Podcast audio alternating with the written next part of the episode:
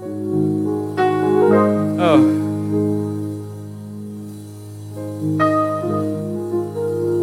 I greet you all. For people online, thank you for coming. For everybody in the sanctuary, I bless God that you're here. This is a wonderful day. It's a day that the Lord has made. We shall rejoice and be glad in it. But also, this is our first family appreciation.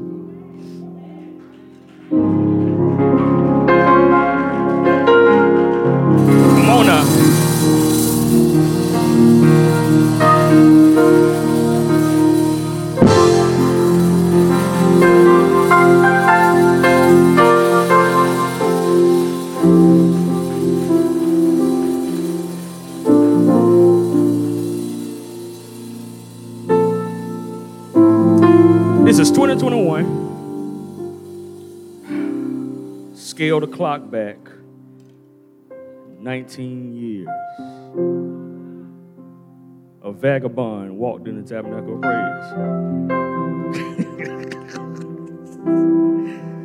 Had no recourse, didn't believe God, hated God actually. If you heard my initial sermon, you heard this, but I'll say it again. Hated God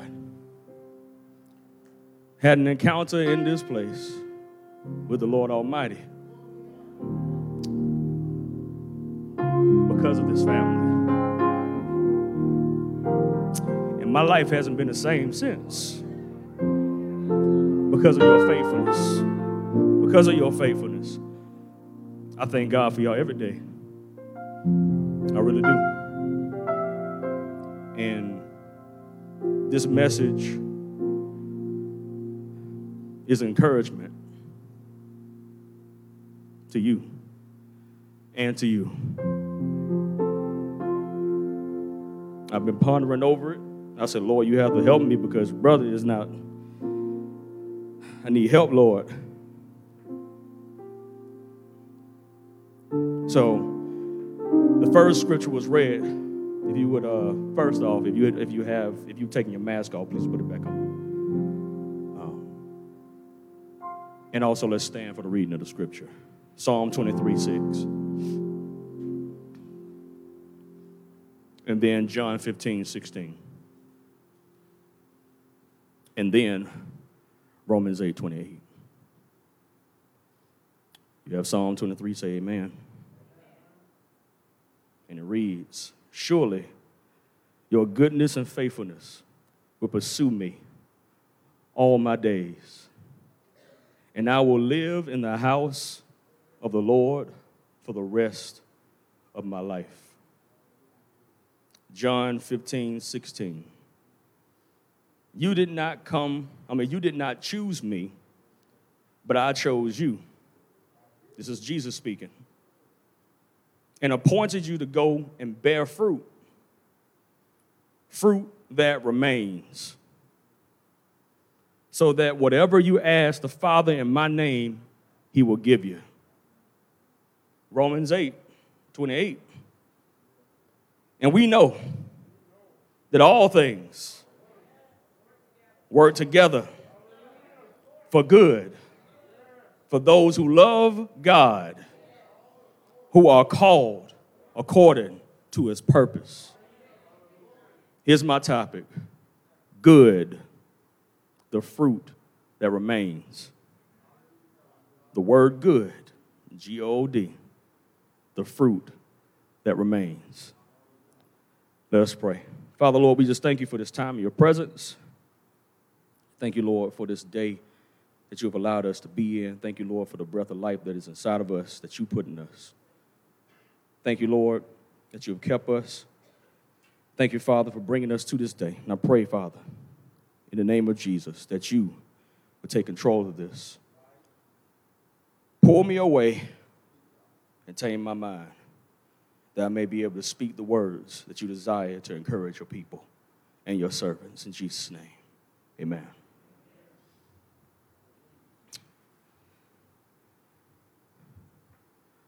So we all know the word good. I think, I think most of us probably used at least six times before we got in here. But the word good is quite overused in our daily lives. The food is good. I'm feeling good. That song made me feel good. He or she makes me feel good, etc., etc. But what is good? What truly is good? So, once again, I want you to turn with me to Genesis 1 4. Genesis chapter 1, verse 4. It reads as such God saw that the light was good. So God separated the light from the darkness. There's a term in theology that is worth remembering. It's called the law of first mentions. Okay? What that means is that whenever you try and interpret something, you always go back to where it first appeared. You never interpret it at the end, you go back to the beginning and work your way to the end. So in this scripture, the Hebrew word for good is tov. Can you say tov? I'm gonna help y'all learn Hebrew today. Not a lot though. But tov. It means more than something that is pleasing to your senses. Okay? The light was not in this context exemplifying moral excellence, purity, or pleasing or pleasing sensation. But the light in Genesis 1 4 creates life and enables the following days of creation to uphold God's great command be fruitful and multiply. Without light, there's no vegetation, no livestock, no birds. Nothing that we have would not be here if we hadn't, didn't have light to nurture it. Light creates life, so it is good. You follow me so far? So, what would God? So sorry, what would God call good? Good, and this is something you can bookmark because it's going to be used a lot.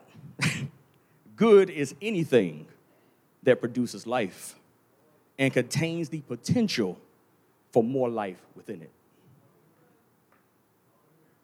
Good is anything that produces life and contains the potential for more life within it. Whatever is conducive to life in God's creation is good. For God Himself is good. And that goodness is reflected in all his works. I want to encourage you today. Many have faced trials, hurt, and loss. Some have suffered beyond what they believed was their own limit. COVID 19 has robbed many of time, resources, income, family, and friends. But I want to tell you today that in the midst of all of this, God's plan is still good for you and will work for you. Few things to consider. Number one, as a follower of Christ, God's goodness chases after you. Chases. Psalm 23 verse we just read, on Psalm 23, verse 6. You know, it's a very familiar passage of scripture. We all know it almost by heart. Um, if you don't know it by heart, you like Elder Haskell said, if you're reading the King James, I bet you anybody that's been to church can start quoting that bad boy. but, you know, whenever we read it, sometimes we hear it translated as, Surely goodness and mercy shall follow me, right? Which is not a bad translation. It's still good. But there's something else going on here. The words used in Psalm 26, uh, Psalm 23, 23 6 is only used once in this order. It's not used like this in any other place in the Old Testament. Nowhere else in Scripture is the order of these words put into place. So, first, the use of the word pursue. Pursue Pursue, right? With goodness and faithfulness, okay? Or goodness and mercy, depending on your translation. It's strange, okay? In Psalm 33, like I said, it's the only place that you can find it. There's a, the Hebrew word for it is called um, radaf. Can you say radaf? Radaf is a violent word. Whenever it's used in the Old Testament, it connotates violence by an enemy towards Israel. So whenever you see this word in any other part, it means persecution. It actually means harm to you. But in this particular context, it's coupled with goodness and faithfulness. God is good. Our God loves us so much that He commands goodness and faithfulness to pursue those He loves, violently pursue you. See, follow to me, I felt a little offended. Because I was like, follow just kind of sounds like it's like lovesick. You know, it's just following you because it, it miss you so much, you know. Lovesick puppy. then I looked at the word pursue. I was like, okay. With pursue, it intensifies the veracity of God wanting you to, to actually feel this goodness and this faithfulness. Now, remember the definition of good was anything that produces life, okay? And contains the potential for life within it. So, God actively pursues us to invest life in us so that we may produce more life. That is good. Number two, God uses everything for good. Now, I want you to really follow me here because this is touchy. Because we can think of our own lives, we ain't got to go through our history. Just think about ourselves for a moment, where you were maybe 20 years ago. If you ain't that old, 10 years ago. If you ain't that old, five years ago. If you ain't that old, one year ago. Circumstances popped up that may have felt like it would have conquered you. And you probably said to yourself, like me, Lord, what the world? What is this for? Why in the world am I the one you put through all of this? Why I gotta suffer? Why me?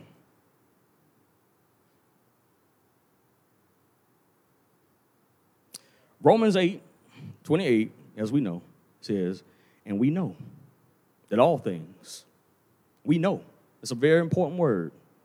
You should know that all things work together for good for those who love, love, love the Lord or love God and who are called according to his purposes. So, good is not a momentary action, good is a process. Let that sink in. Good is not a momentary action. Good is not fleeting. Good is a process. The things that you like requires a process. Think about it. Your favorite food requires a process. In its raw state, it's probably inedible, or it's not as good. But when you mix them together over some heat, maybe some olive oil, you know what I'm saying, maybe some Tony Chachere, um, everything, yeah, yeah Tony Chachere. you know, but you mix it up, and that aroma hits you, and you're like, oh my goodness, yes. Yeah, this is it. Think about your favorite song, favorite form of music. if they had just started doing stuff, how many of us like harmonizing in here? I mean, we have beautiful singers, right? What if people just start, you know, out of the blue, just start yelling? You know what I'm saying? Like, like, like literally just, just, just all like four, five people doing the different places. You're like, what the world are you doing? Shut up. You know, that sound is not. But through the process of harmonization, yeah, through the process of harmonization, you get a beautiful sound. How about y'all? Um, you got some good smelling people in here too. Your favorite perfume and cologne. Do you know it's made out of musk? Musk in its beginning is funky. Okay? As crazy as it is, skunk musk is actually used for multiple colognes and perfumes. Would you just rub skunk on you on skunk musk on you and be like, y'all smell good? Would you do that? Absolutely not, right?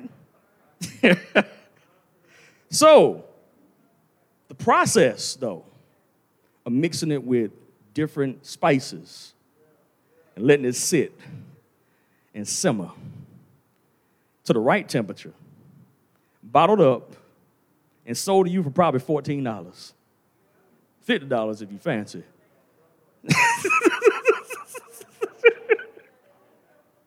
$50, and you rub it all over your body to smell.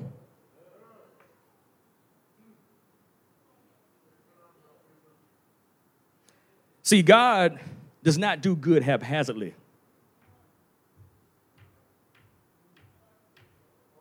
God does not, so haphazardly, let me break this down. God doesn't just do this stuff by chance. Good don't just happen. No, it no, no, no, no. Good don't work like that. It don't. So for us in here, we have to then start beginning to reevaluate the way that we interpret good. Okay? We have to start doing that. Okay? Because what we've done, we've called momentary things good.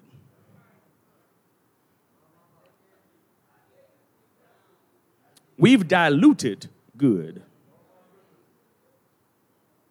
God want to give it to 110 proof. He want to knock you out with good. One sip. Oh, taste and see that the Lord is good. 110 proof. He's not trying to dilute this. So I'm gonna give you some examples real quick. That's in scripture of God's goodness and his good working on behalf of the people that he loves. I'm not gonna have y'all go through all these scriptures, so just being real. Joseph, Genesis 38, chapter 38 through Genesis 50, like all of that, 12 chapters, okay? Like, and definitely, if you wanna look into this, it's wonderful to look at because the process of good here is beautiful. So, he dreams a dream. You know, he dreams a dream. that His brothers are gonna be bowing all the rest, and they're like, "Nah, bro, where are you talking about?" This is T. Stevens' paraphrase, by the way. Um, so he's like, "No, nah, nah, we gonna lock this. You gotta get rid of this dude." So the brothers sell their own own brother into slavery by a process. Joseph then ends up in Potiphar's house his gifting for administration began to blossom out of him. And Potiphar's like, this boy bad. I need to keep him around. But the problem was, um, Potiphar's wife also thought he was bad. Um, young men, young men, young men, young men, young men. I'm 37 years old when God begins to, this is like not even in here, Lord, downloading, um, download. When the Lord expresses his goodness through you, you're a target. Young women, women. When the Lord begins to express his good through you, you become a target. Your fragrance fills room because you're expressing God's good. And because you're in the room, I think many people can attest to this. When you're in a room, you are outputting life into a dead room. Dead things, like living things, study bacteria. They have to attach themselves to living things to live. In the same manner, demons.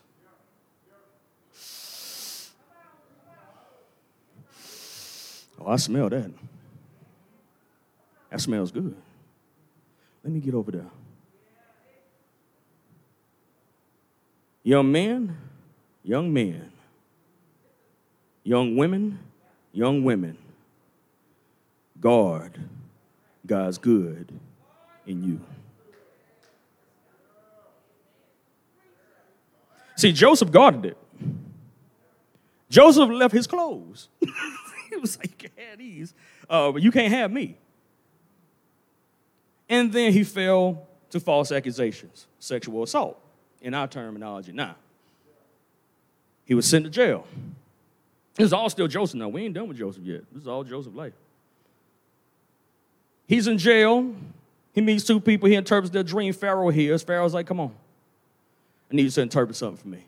He interprets it. Pharaoh's like, all right, look, I'm going to give you the ability to govern. I need you to go out here and I need you to figure out how you can keep these people alive. Joseph's administration, because I, I, think I heard this from a preacher, and I was like, I need to throw some money at this brother. Just playing. But he was talking about how everybody calls Joseph a dreamer, but Joseph is an administrator. His gifting was administration, not dreaming. So don't let nobody tell you what your dream is. I mean, what your, what your purpose is. Let the Lord tell you what your purpose is. That's an aside, okay? Now, Joseph does a wonderful job for seven years. They had wonderful harvests, and he was able to pull all that back, and then all of a sudden, famine hit. And guess who was prepared? Joseph was prepared. Guess who needed help? Family. Family. Trifling old family. No, walk back up. They've been humbled, though. The Lord been working good in them, too. If you don't believe me, uh, read about Tamar and Judah. Uh, what a wonderful story to study. Um, God had been working his goodness even on that side. So by the time they got to Egypt, they were humbled. And Joseph was able to take care of not only his family, but Egypt. And when they finally saw Joseph, they were like, this brother is going to kill us. We did all we, we literally threw this boy into a pit and left him for slavery, this, it wouldn't be out of the realm of possibility. He did this to us. And Joseph said, No, no, no, no. As for you, Genesis 50 20, you meant to harm me, but God intended it for good, for a good purpose. So he, not, not Joseph, God. So he could preserve the lives. Well, I told you about Good's definition. Is conducive to create life and to allow life to multiply. So he could preserve the lives of many people, as you can see to this day. See, Joseph had gotten to the point where he had suffered so much that he knew God was with him.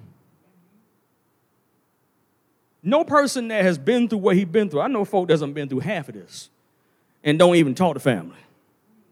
Family just ain't go to an event. And they're like, forget this family. I'm gonna make my own family.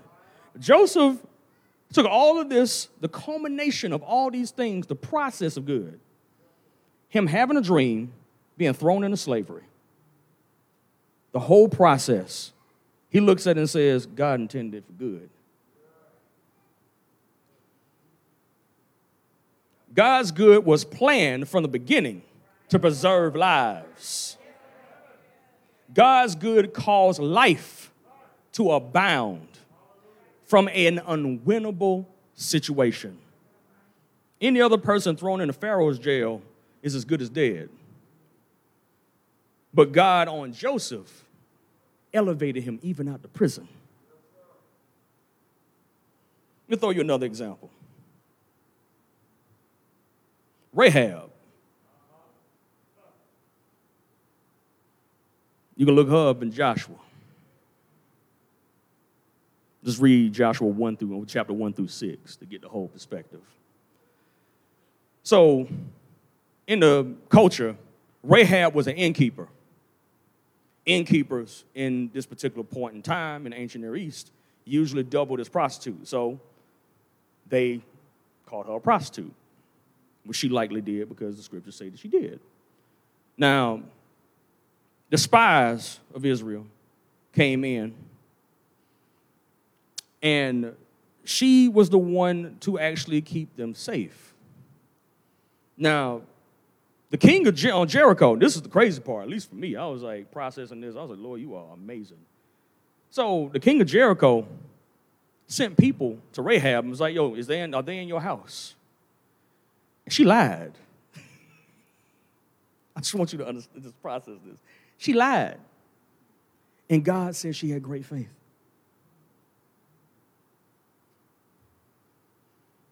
Just want you to we need to redefine lie. I mean, like, I'll just, I'm gonna, I'm gonna throw that out there. I'm not gonna get into that right now. Um, because when God says, Thou shalt not lie in the, um, in the commitments, the commandments, um, it doesn't mean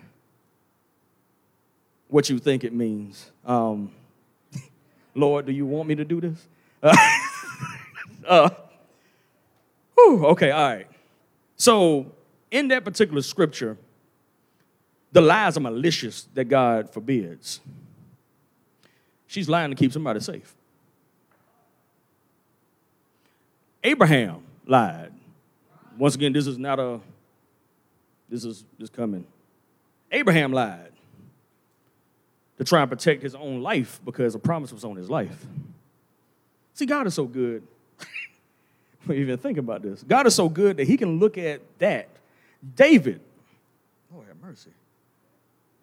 David, in the presence of his enemies, acted insane, lied to them by action. And the Lord kept him safe. As a matter of fact, Psalm 34 is written because of that moment. I'm only saying, I mean, like, like Lord, you got to help me. Lord, have mercy. I want you to hear me. Rahab lied to protect what God loves. Lord, have mercy. I want you to process this. And God said that she would be safe. That she would be safe. And pretty much in the process of this, her whole family was saved because of that one action. When you're doing God's work, your heart, your heart, what you do inwardly for Him, at the end of this is what matters to God. Pomp and circumstance, who cares? How well you dress, who cares? God is looking at your heart. He looked at Rahab's heart, saw the lie, and still said she was faithful. He protected her, gave them commands to get Rahab and them out, the, out, of, the, out, of, the, um, out of Jericho before the calamity hit Jericho. And her story didn't end there, which is more beautiful. She ended up marrying, it looks, well, it's spelled like salmon. I'm just gonna be real. Um, it's spelled like the word salmon um, who is a son of Judah. Her son is Boaz. Boaz married Ruth. Ruth and Boaz had a baby. They had a baby. Had a baby. And one of those babies is named David. David was anointed king.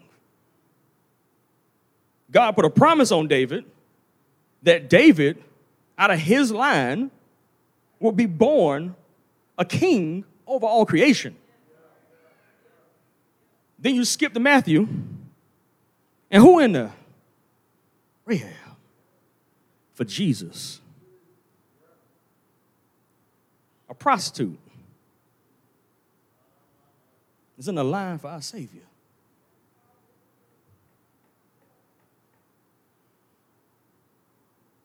The process of good worked in favor of the works in favor of those who trust God for the impossible. For the one who has faith in God, God is the only plan, well, the only, good is the only plan our God has for you. Whether you are feeling terrible or distressed, it never nullifies the truth. God will still create light in your dark. And you know why? because that's who He is. His goodness and love are never separated from us, and nothing can ever separate us from God's good. Romans 8 35 to 39 reads, Who will separate us from the love of Christ? Will trouble or distress, or persecution, or famine, or nakedness, or danger, or the sword? As it is written, For your sake we encounter death all day long. We are considered as sheep for slaughter or sheep to be slaughtered. No, in all these things we have complete victory. Complete victory through him who loves us. For I am convinced that neither death, nor life, nor angels, nor heavenly rulers, nor things that are present, nor things to come, nor powers, nor height, nor depth, nor anything else in creation will be able to separate us from the love of God in Christ Jesus our Lord. Now, what should you do? Love and trust Him. That's it. The scripture says, for those who love Him and are called according to His purpose. So, even in your hurt and pain, trust Him and do good and watch God's goodness work through you. Point three God's goodness creates multidimensional fruitfulness in the believer. When we are told about goodness in the, in the New Testament, we find it in the fruit of the Spirit. It's one of the um, parts of goodness, which reads that uh, that's Galatians 5 22, 23. But the fruit of the Spirit is love, joy, peace, patience, kindness, goodness, faithfulness, gentleness, and self control. Against such things there is no law.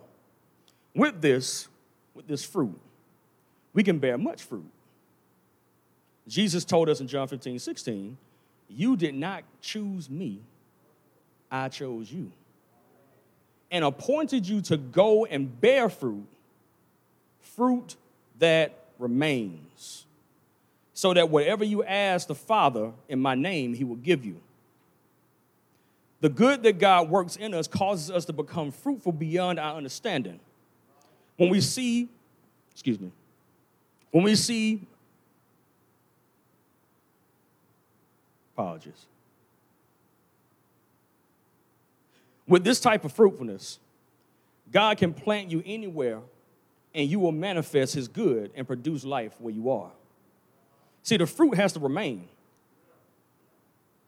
So when the Lord has chosen you and put a seed in you, the seed is conducive to create life, like a tree.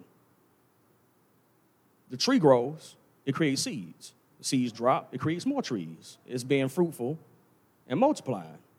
The first command. So I pulled from out of the scriptures, there's a tree. It's called the myrtle tree and it's a tree that's used in multiple instances in the scripture, but it was used to create booths and for oils and things like that. The um, but I just I was like, Lord, this tree is very interesting for to express like your multi-dimensional goodness for the believer because it's actually used in scripture for the same reason. So there's a particular type of myrtle tree called the Saharan myrtle tree. Anybody know what the Sahara is, right? Sahara Desert in Africa. The desert is the size of America. Like, I'm not even lying to you. Like, you could literally, like, don't let the maps fool y'all, okay? Just don't let the maps fool y'all. Um, you could drop America into Sahara Desert and there'd still be room. That's how big Africa is. It's nothing but desert. This myrtle is found in the northeast, I mean, northwestern part of, um, part of the Saharan Desert. And it grows in temperatures of 100 to 122 degrees. And it's evergreen. in the desert. It can produce fruit. It actually does. People use the fruits that they eat them. They eat the fruit and the berries and stuff off the tree.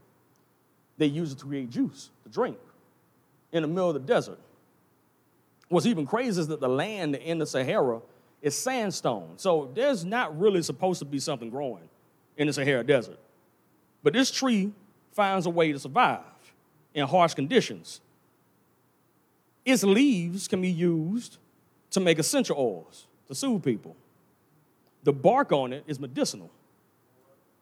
The bark can be used to reduce fevers, um, body aches, and also to help with people that have inflammation issues. I process this.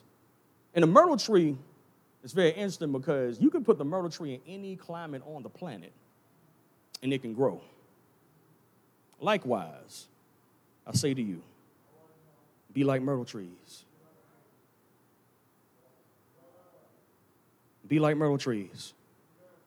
Evergreen faith. This tree is growing in a desert and it has green leaves. In the middle of a wasteland, it's growing. Okay? All right? It withstands all seasons. Every single season. All seasons. And then, for you, like the myrtle tree, while you're growing in barren places, your smell. Your smell can draw people near. Draw them near to you because of the fragrance that's coming off of your leaves in the middle of a wasteland. Lord, I thank you. And by the guidance of the Holy Spirit, endure and see God's faithfulness take over you. Your bark will be medicinal and will heal. Will heal every part of you. Lord have mercy. Every single part of you can be used for God's good every circumstance that has ever popped up in front of you that you think has beaten you. You think that it was there to take you out. I have something to tell you.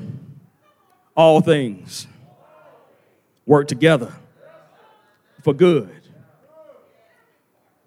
That thing that's frustrating you, been bothering you and getting on your nerves to the point you feel like you're about to go insane all things work together for good. That sin that so easily besets you, that's been bothering you all your life. Mm, Lord have mercy. Submit to God. All things work together for good. See, that thing that's in you makes you relatable. Because when you suffered it, if you used it for God's good, God gets the good. So that thing that you're suffering, a thing that you might feel you even struggling with, it makes you empathetic towards people who have to deal with the same thing. And guess what you can be in the, in the desert, in a barren wasteland, like the myrtle tree? You could be evergreen. They look at you and they say, How in the world are you smiling? Why in the world you still got faith? This God has has tortured me. He's tortured me. He's tortured me. Why are you smiling? Because the Lord is good and his mercy endures forever. That mistake that you made, you think that God's good don't work in there too? All things work together for good. I had this example in my head. My great grandma would make soup, and she would have leftovers that I can't explain to you, okay? I'm, talking about cabbage and my mom's gonna tell you, know, y'all probably seen this too. Cabbage, green beans, something else, you know, piece of meat, ain't really nothing, really make nothing out of. I'm like, I'm like this, this is not a meal. But grandma went through the process. looked at all these strange ingredients sitting in front of her, something that should have been thrown away. And she said, Live, make a soup. And the soup was fire. Lord have mercy.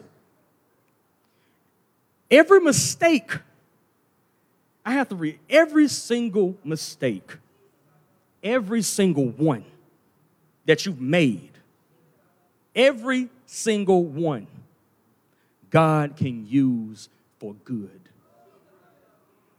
Every single one. Even the thing that you've been fighting in your mind against God. Oh, no, I'm not going to get that up.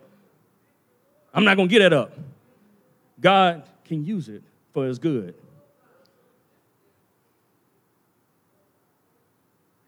I want you to consider this now. As Christians, I'm speaking to believers, all things work together for good. If you are an unbeliever, you may not understand this, but even still, you benefit from God's good. There's nothing on this planet that escapes God's good. Now, end with this to say to you as an encouragement endure. Endure. Endure. Trust and love and do good so that God can say about you, you've done good, and about your life, that it was good. I love y'all. And I pray that this message encourage y'all. In Jesus' name.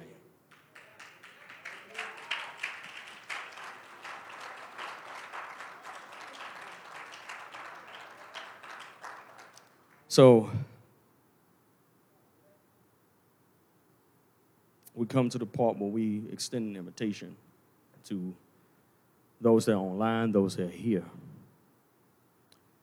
that have not seen this goodness in the correct way.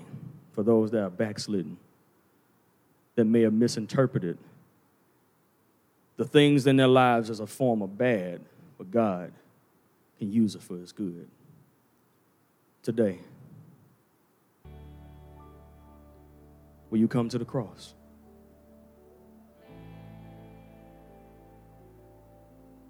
Jesus is well acquainted with suffering.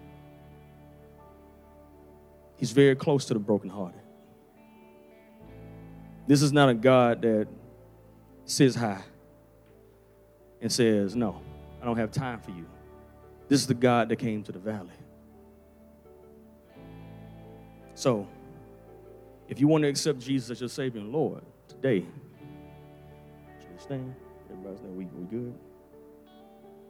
Let's stand.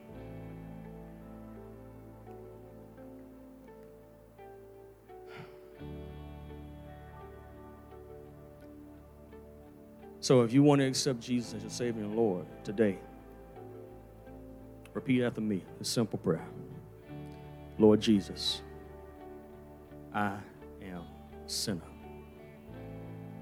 And I know that I cannot save myself. But today, I know that you died for me on the cross, that you rose again from the grave, and you are seated on high and you make intercession for me. Thank you, Lord. Thank you, Lord Jesus, for accepting me into your kingdom. Fill me with your spirit, your Holy Spirit, and dwell in me. In Jesus' name, amen.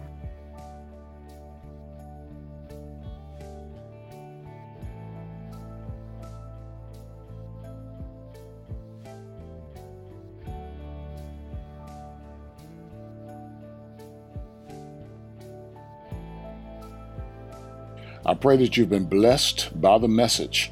And if you have, write to us. Let us know how this message has impacted your life. Or if you've made a decision for Christ today to follow Jesus as your Savior and your Lord, write to us and let us know that as well and give us your information so that we can follow up with you.